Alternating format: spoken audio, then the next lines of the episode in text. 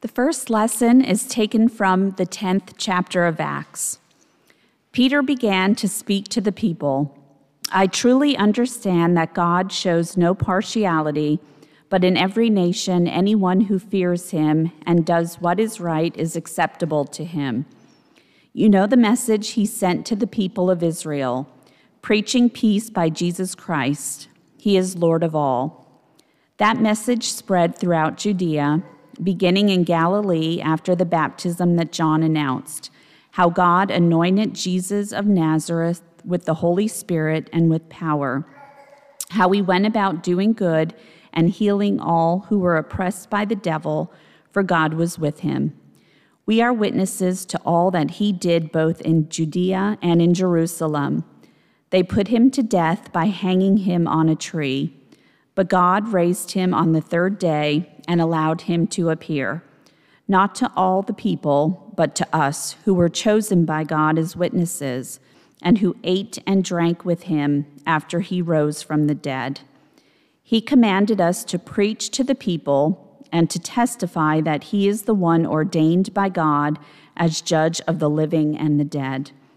All the prophets testify about him that everyone who believes in him receives forgiveness of sins through his name. Here ends the first lesson. We will now read responsively Psalm 118, verses 1 through 2 and 14 through 24. Give thanks to the Lord, for he is good, his mercy endures forever.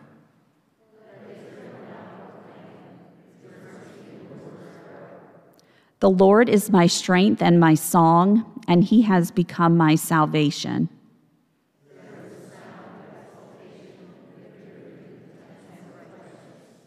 The right hand of the Lord has triumphed. The right hand of the Lord is exalted. The right hand of the Lord has triumphed.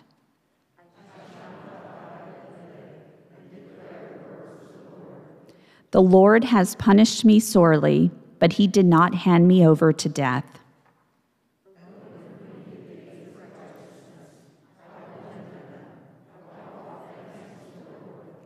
This is the gate of the Lord. He who is righteous may enter.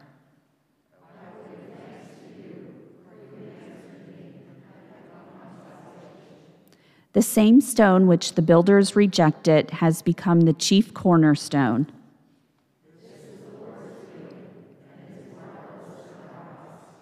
On this day the Lord has acted. We will rejoice and be glad in it.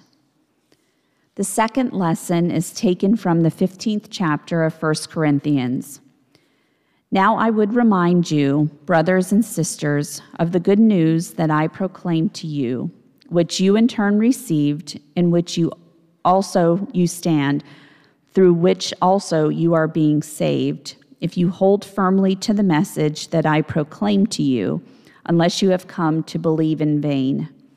For I handed on to you as of first importance what I in turn had received that Christ died for our sins in accordance with the Scriptures, and that he was buried, and that he was raised on the third day in accordance with the Scriptures, and that he appeared to Cephas, then to the twelve. Then he appeared to more than 500 brothers and sisters at one time most of whom are still alive, though some have died. Then he appeared to James, then to all the apostles. Last of all, as to one untimely born, he also appeared to me. For I am the least of the apostles, unfit to be called an apostle, because I persecuted the church of God. But by the grace of God, I am what I am, and his grace toward me has not been in vain. On the contrary, I worked harder than any of them, though it was not I, but the grace of God that is with me. Whether then it was I or they, so we proclaim, and so you have come to believe. Here ends the second lesson. Please rise as you are able for the reading of the gospel. The Holy Gospel according to St. Mark, the 16th chapter. When the Sabbath was over, Mary Magdalene and Mary, the mother of James and Salome, brought spices so that they might go and anoint Jesus' body. And very early on, the first day of the week, when the sun had risen, they went to the tomb. They had been saying to one another, Who will roll away the stone for us from the entrance to the tomb? When they looked up, they saw that the stone, which was very large, had already been rolled back. As they entered the tomb, they saw a young man dressed in a white robe sitting on the right side, and they were alarmed. But he said to them, Do not be alarmed. You are looking for Jesus of Nazareth, who was crucified. He has been raised, he is not here. Look, there is the place they laid him. But go, tell his disciples and Peter that he is going ahead of you to Galilee. There you will see him, just as he told you. So they went out and fled from the tomb, for terror and amazement had seized them, and they said nothing to anyone, for they were afraid. The gospel of our Lord. You may be seated.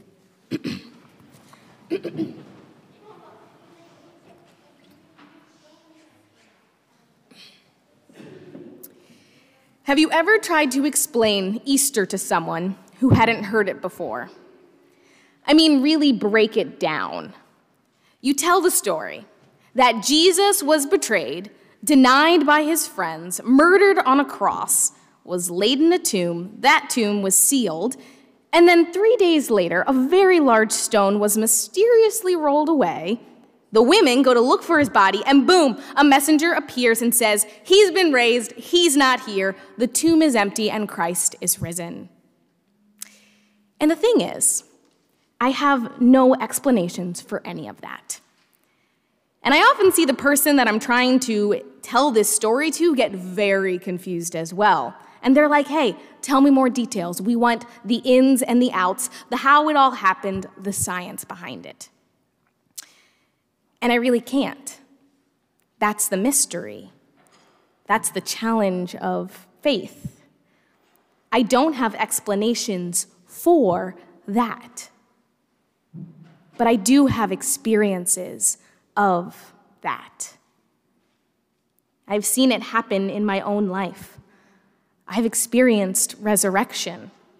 I've experienced transformation, and that I can explain. And honestly, the resurrection story isn't new. It's the pinnacle of what God has been doing all along. It's everywhere in our Old Testament readings that seem to never end. I think that's the point. They were declaring that God has always been in the life giving business. And sometimes it's hard to see the resurrection story when we stare at the tomb that's before us, when we are overcome by grief, by challenge, by pain and loss. So I want you to just think back onto your life just this year. Were you freed from any patterns or behaviors that impoverished and diminished your life? Maybe you worked too hard and didn't spend enough time with family. And maybe in this pandemic, you found new ways to connect with people you hadn't with in a while. Maybe you were overstressed and finally had time to spend outside and exercise, or the chance to dig into those books you always wanted to read. Did you roll back those stones? The stones of white supremacy, nationalism, and discrimination in our lives?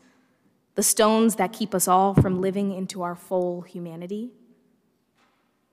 Are not all of these the retelling of the Israelites escaping the bondage of Egypt?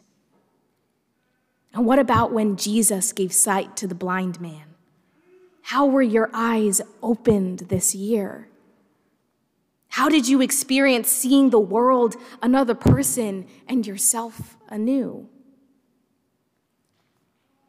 And what about Jesus cleansing the temple? Haven't there been times when you cleaned out and made a new start? Maybe that was your resurrection or when you felt the presence of a loved one who had died. You can feel them there, maybe spoke to them and heard their voice. Is that not the raising of Lazarus? Isn't that more resurrection? Can you recall a friend who did and said exactly what you needed when you were in your own wilderness and they didn't ask for a thing? They nourished your life the same way Jesus fed the multitude. These kinds of things are happening all the time in a thousand different ways, a thousand different ways that God comes to us, rolling away the stones and reveals what we have through relationship with Jesus. And that is everlasting life, a promise to continue to be resurrected over and over and over again. And I think that leaves us with two questions two questions that stand as bookends to the story. And the first is this Is it still true? Is this story true in your life and my life today? Not that the story has changed since last year, but because our story has changed since last year. Our life is different today from what it was last Easter. And honestly, whether your life has changed and is different from last either Easter and it is for better or for worse or for a mixture of both, the story still remains true. Regardless of who you are and what you've done and what you've left undone, Easter is still happening. And you can count on that, even in the midst of a pandemic. That story was true yesterday, it's true today, and it will be true tomorrow. And I'm not saying that we are always going to see it. It may take months and even years for resurrection to free us from the tomb and pull us out of our darkness, but it will. And that is the promise of today that God never leaves anyone in the darkness of the tomb. It's hard to believe sometimes that here we are, a year and some change from the start of this pandemic. Here we are in a very different place than we were last year, a place that was filled with so much unknowing and still is. Many of us didn't think we would make it to this point, and many of us didn't and it felt as though we were stuck in the darkness of the tomb with no light at the end of it. Hard to find hope, hard to know what would come next. And yet, here we are, changed and transformed. We've journeyed the way to the cross like we never have before, revealing who we are in the midst of the journey. I never thought that my own journey would lead me to Liverpool to be with you all for these past nine months. Over Zoom and phone calls, TV screens, and laptops. I never thought that my summer would be filled with protests and fighting for my right to live and be treated equally as a black person. I never thought I'd see our own Americans storm our capital I never thought I'd struggle with my own faith this much out of seminary.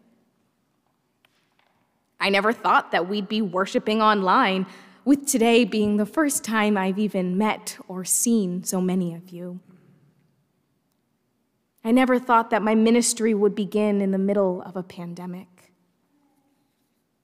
I never thought that I'd experience so much loneliness, sadness, joy, and hope all at the same time this year. And yet, I never thought that we'd be abandoned by God and left to our own devices. I never thought that I'd see Scripture come alive in ways more relevant than it ever had before. I never thought that God's grace would ever stop. Even in the midst of the darkness of this tomb this year, I never thought God would leave us here. We never thought that this is how God would save us through sacrificing God's self on the cross, lowering God's self to be with the least of us, to live with us, to suffer with us, and to love us. Our tombs are being emptied. He has been raised. He is not here. Easter is not just something from the past to be looked at and celebrated. It is the lens through which we are to see everything. It's a life to be lived. You see, getting Jesus out of the tomb was not the goal of Easter. Easter is about our new life, our resurrection, the things we never thought could come to be. And that means that today is not the end of the story, it is the beginning. He is going ahead of you, said the messenger to the women. He is going ahead of us, rolling back stones, emptying tombs, preparing new places, and calling forth life. Easter happens in the familiar places, the relationships, and the ordinary circumstances of our lives. Easter happens in the everydayness of life. Which brings me to my second question what will you do with your new and precious life? What difference will today make tomorrow? If we leave here today the same people we were as when we came, we've missed the point of this day. Easter isn't the remembrance and the celebration of an event that happened in history, it is here and now. It's a new way of being, it is a new way of living. So, what will Eastering look like for you tomorrow? Because Christ is risen, he is risen indeed. Alleluia. Amen.